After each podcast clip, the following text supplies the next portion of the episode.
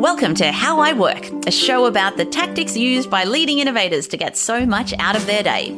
I'm your host, Dr. Amantha Imber. I'm an organizational psychologist, the CEO of Inventium, and I'm obsessed with finding ways to optimize my workday.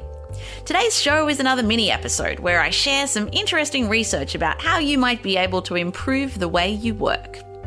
So, I work in an open plan office at Inventium, the innovation consultancy that I head up. Our Melbourne office consists of two long, custom made wooden desks on which staff cluster around with their MacBooks. Natural light streams in from our four metre high windows, plants hang from the ceiling, and patches of graffiti coat the walls, which is all good in theory, except for when you actually want to work. Now, when I sat down to research this episode, I did that from my home office because I find it almost impossible to do deep, focused work from my real office. When I try to do this kind of work in the actual office, I'm constantly interrupted and my time becomes reactive, reacting to other people's questions, needs, and requests. But when sitting across the desk from my teammates, it's kind of hard not to fall into a pattern of constant interruption. Now, as a general rule, architects and bosses alike salivate over open plan offices because they look so hip and creative.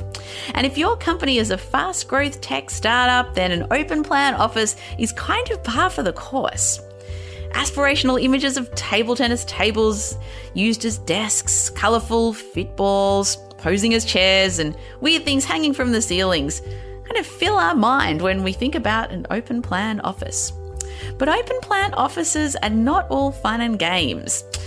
In fact, research has shown that there is a dark side to the open plan office. Now, kind of counterintuitively, some researchers found that face to face interactions actually decrease in open plan offices. So, researchers from Harvard University and Harvard Business School tracked the communication of 52 employees at a Fortune 500 company when those participants shifted from a cubicle environment to an open plan office, employees spent 73% less time interacting with their workmates face to face. And meanwhile, their use of email to communicate with co workers jumped up by 67%. These results are surprising considering that one of the so called benefits of an open plan is increased collaboration. Now, one of the reasons driving the decrease in face to face communication in an open plan environment is the lack of privacy.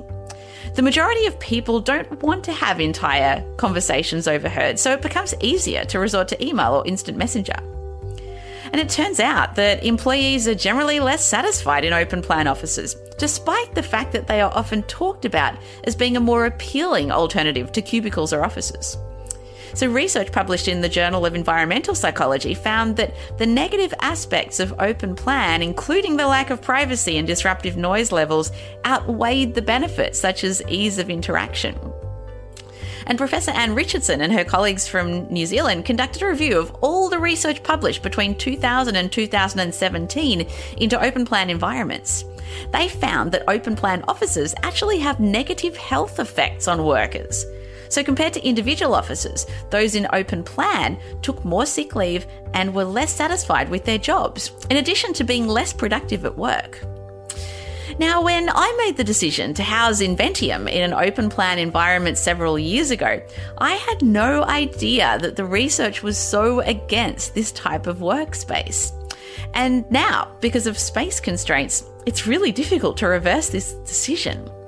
So, in the absence of an office redesign, the solution to overcoming this decision has been having a very flexible work policy.